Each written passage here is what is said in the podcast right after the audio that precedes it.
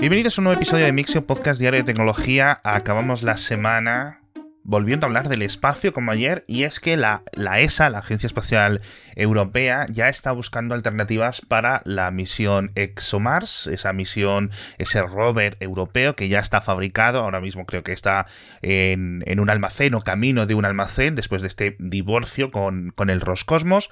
Entonces no tiene cohete para ir a Marte ni tiene un aterrizador para bajar hasta el planeta. Ambas partes las había construido la agencia rusa.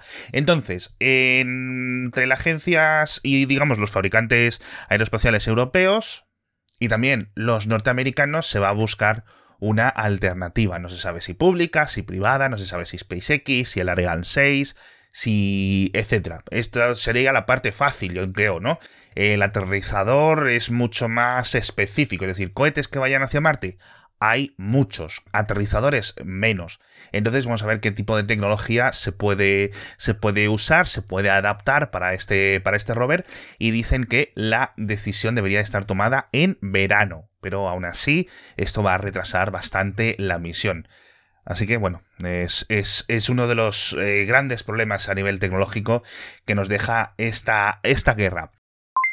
Otro problema tecnológico bastante curioso eh, lo acaba de inventar Twitter o lo acaba de crear Twitter porque han cambiado cómo se incrustan los tweets cuando los pones en otra página web. El típico mensaje de que eh, incrustas un, un, mensajito, ¿no? Lo habréis visto en los periódicos, en los blogs, etc. Es un método muy utilizado y hasta ahora, cuando ese tweet desaparecía por lo que fuese, bien porque Twitter está caída o bien porque el autor lo ha borrado, o se ha puesto un candado en su perfil o lo que sea, quedaba una copia del texto plano disponible. Es decir, se podía más o menos continuar o entender parte del contexto. En el caso de que fueran imágenes o vídeos, etc., eso se perdía, pero es que ahora ni eso, porque Twitter ha cambiado el código JavaScript de los artículos, o mejor dicho, del contenido de los tweets incrustados, y en el caso de que el autor borre el tweet,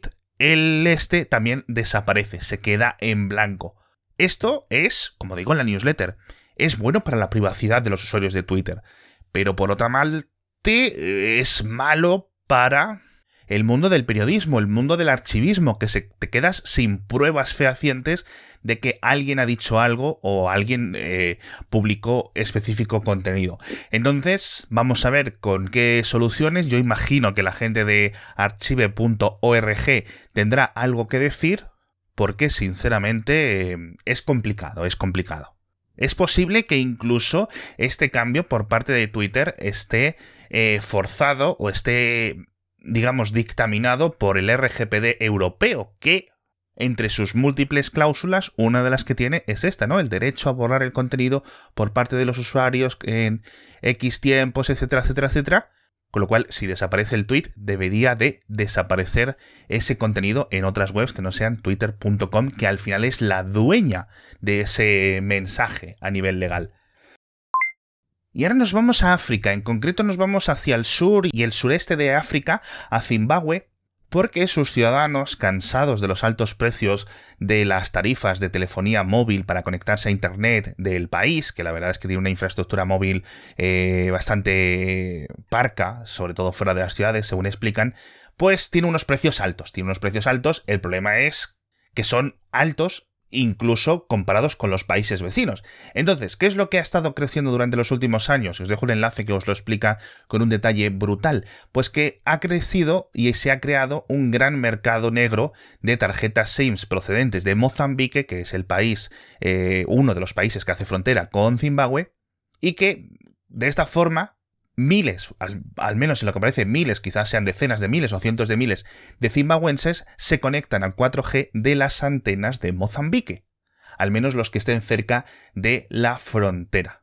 Porque las tarifas en Mozambique de 4G, etcétera, los 2, 3, 4, 5, 10 gigas, etcétera, cuestan una fracción de lo que cuestan en Zimbabue, lo cual me parece una gran eh, función. Y me parece obvio que eso se debería casi de, de, explotar y de, y de, conseguir y de seguir así, ¿no? Se promueve una especie de competencia internacional, aunque sí es cierto que lo más probable, sin conocer yo la legislación zimbabuense, eh, sea ilegal y es posible que, claro, de ahí que sea un, un mercado negro. Pero oye, curioso, curioso, curioso, porque esto seguramente pase en un montón más de cruces fronterizos. Y nos venimos a esta Europa otra vez porque PC Componentes está creciendo, eh, busca expandirse más allá de la electrónica y han lanzado esta semana un nuevo proyecto que se llama Unilae, tal como suena, unilae.com, que es básicamente, eh, digamos, la misma web de Mm, o la misma tecnología de pccomponentes.com, pero con un montón más de categorías de ventas. Es decir, se han expandido mucho más de la electrónica, de la informática. Tienes moda, tienes hogar, tienes eh, un montón de cosas, ¿no? pccomponentes.com va a seguir existiendo, pero el equipo, digamos, se expande. Con lo cual, me parece una muy, muy, muy buena idea. Y esta gente, ya sabes, que es que está creciendo un montón tienen como 600 empleados, hace poco se expandieron a Portugal, os dejo también una entrevista del director ejecutivo de PC Componentes en la que habla abiertamente de un futuro eh, mucho más internacional para la compañía, lo cual me parece francamente interesante. Pero bueno, hablando de comercio electrónico, nuestro patrocinador de esta semana es Carrefour, carrefour.es, como os decía ayer, el infierno, el, invierno, mejor dicho, llega a su fin y queremos empezar eso, a salir de viaje ahora la Semana Santa, eh, las vacaciones de verano, esos puentes largos, etc. Por ejemplo, mi Twitter ya está lleno de gente en los aeropuertos, que es algo curioso, hace dos años que no veía esto, pero la gente ya está otra vez como, como antes. Y entonces en Carrefour quieren acompañarte y tienen una colección de un montón de ofertas, de un montón de cosas súper chulas. Ayer os comentaba y hoy os recuerdo esta trolley hit de American Tourister de cabina perfecta, súper ligera, pero a la vez súper dura, con ocho ruedas, que funciona súper bien, que no se atascan, etc. Bueno, eh, increíble, súper protegidas, todos tus enseres, tu ropa, todo lo que necesites. A solo 65 euros, que ya sabéis que las maletas de esta categoría, de este precio, cuestan una pasta. Así que por 65 euros una American Tourister de cabina no está nada mal. Y luego tienen, por cierto, otros modelos mucho más grandes en caso de que necesites otras maletas para facturar, etc. Así que sabes, pásate por carrefour.es o pásate por tu Carrefour más cercano para conseguir esta maleta, este trolley pero también muchísimos más productos, bicicletas, patinetes, teles, eh, accesorios del automóvil, etc. Hasta el 25 de abril van a estar estas ofertas. Y siguiendo con las noticias, ayer os hablaba de un algoritmo que predice la forma de la cara a través de un audio de voz de, esa persona, de una forma bastante certera, y hoy os presento y os hablo de otro algoritmo que con una tasa del 88% de acierto sabe si estás deprimido o no, si padeces depresión, simplemente leyendo tus tweets. Lo cual me ha parecido un método eh, interesantísimo. Eh, ha sido desarrollado por unos científicos británicos y lo que se dedica es a medir y mirar, bueno, a medir en general 38 factores de tu cuenta de Twitter. Obviamente tienes que tener tus tweets eh, públicos. Si tienes candado no funciona. Entiendo que está especializado en inglés, pero yo creo que no debería ser muy difícil adaptarlo a otros idiomas en el futuro. Y lo que se centra en estos 38 factores, pues algunos que me han parecido más relevantes y más obvios, aunque habrá algunos, digamos, más pequeños, pero otras cosas, por ejemplo, el horario, a la hora que ponemos los mensajes, ¿no? Pues si tuiteamos mucho de madrugada o a horas raras, etcétera. Eso puede ser un síntoma de la desorganización eh, detrás de una depresión el uso de emojis, tanto para bien como para mal, el uso de términos negativos frente a los positivos, etc. Y un montón, y así hasta 38 factores, lo cual me parece bastante interesante. Un 88% de acierto, simplemente para leer y analizar eh, tanto los datos como metadatos, me parece brutal, me parece muy, muy, muy alto. Y ojo, cómo están avanzando este tipo de detecciones. Dejamos Reino Unido, nos vamos ahora a Italia, porque Ferrari, que hace mucho que no hablo de esta compañía en el podcast, Ferrari tiene un plan para convertirse en el rey de las startups europeas, o al menos el rey de las startups italianas, porque la división de inversión en capital riesgo de Ferrari, que se llama Exor, o Exor Seeds realmente, va a empezar a repartir dinero como si no les costase. Va a hacer rondas eh, de, a startups tecnológicas italianas muy del estilo Y Combinator, ¿no? Muy del estilo de, mira, ¿qué necesitas? 150.000 euros, tómalos, me das un pequeño porcentaje de tu empresa, yo te ayudo, una incubadora, etc. Y de ese modelo de Y Combinator han salido empresas brutalmente gigantes. Hoy ha salido Dropbox, ha salido Stripe, ha salido Coinbase, ha salido Airbnb, han salido muchísimas empresas de ese modelo de inversión, de ese modelo de incubación. Italia, lamentablemente, es un país que a pesar de una economía relativamente avanzada y una escena industrial también relativamente potente, tiene muy pocas startups tecnológicas. Entonces, a lo mejor esto se convierte en un cambio tectónico grande, ya digo, no solo para el panorama italiano, sino también para el europeo. Y ahora nos venimos a Barcelona, estamos dando vueltas por todo el mundo, tenemos que hablar una noticia buena y una mala, o al menos una aparentemente mala. La primera es que Barcelona va a añadir eh, a partir de esta semana el primer autobús de hidrógeno en su flota eh, municipal, tiene un depósito de 37 kilogramos de hidrógeno y la flota municipal va a expandirse durante los próximos meses y años con 223 autobuses de batería, 46 de hidrógeno y el resto de gas natural.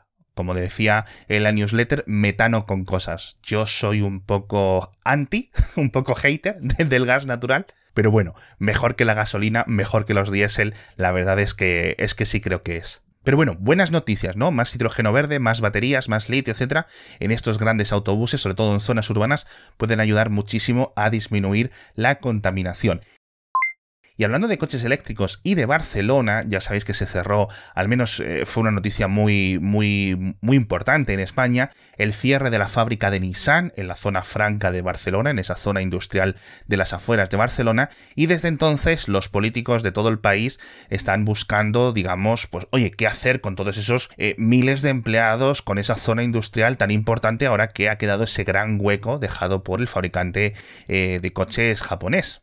Entonces se han buscado diferentes planes de reindustrialización con múltiples empresas de todo el mundo, principalmente de coches eléctricos. Entonces están empezando a presentar estas cosas, a convertirse en una realidad y me he encontrado con un informe bastante preocupante que investiga qué es eh, Zero ID, que es uno de los fabricantes de coches eléctricos o una de las marcas de coches eléctricos, mejor dicho, que se van a sentar en estas eh, grandes fábricas de Nissan y que tienen muchísimos planes y que van a hacer muchísima inversión, etcétera, que en realidad no parece que estén construyendo los coches eléctricos ahí, sino que lo que van a hacer o al menos lo que están haciendo ahora mismo es simplemente importarlos desde China, cambiarles el logotipo de la parte frontal adaptarlos ligeramente en el exterior y listo, lo cual me parece algo preocupante. Me recuerda el caso aquel de los teléfonos de la bellota, pero bueno, vamos a ver esto en qué queda, porque, ya digo, sería una noticia triste que todo esto se confirmase.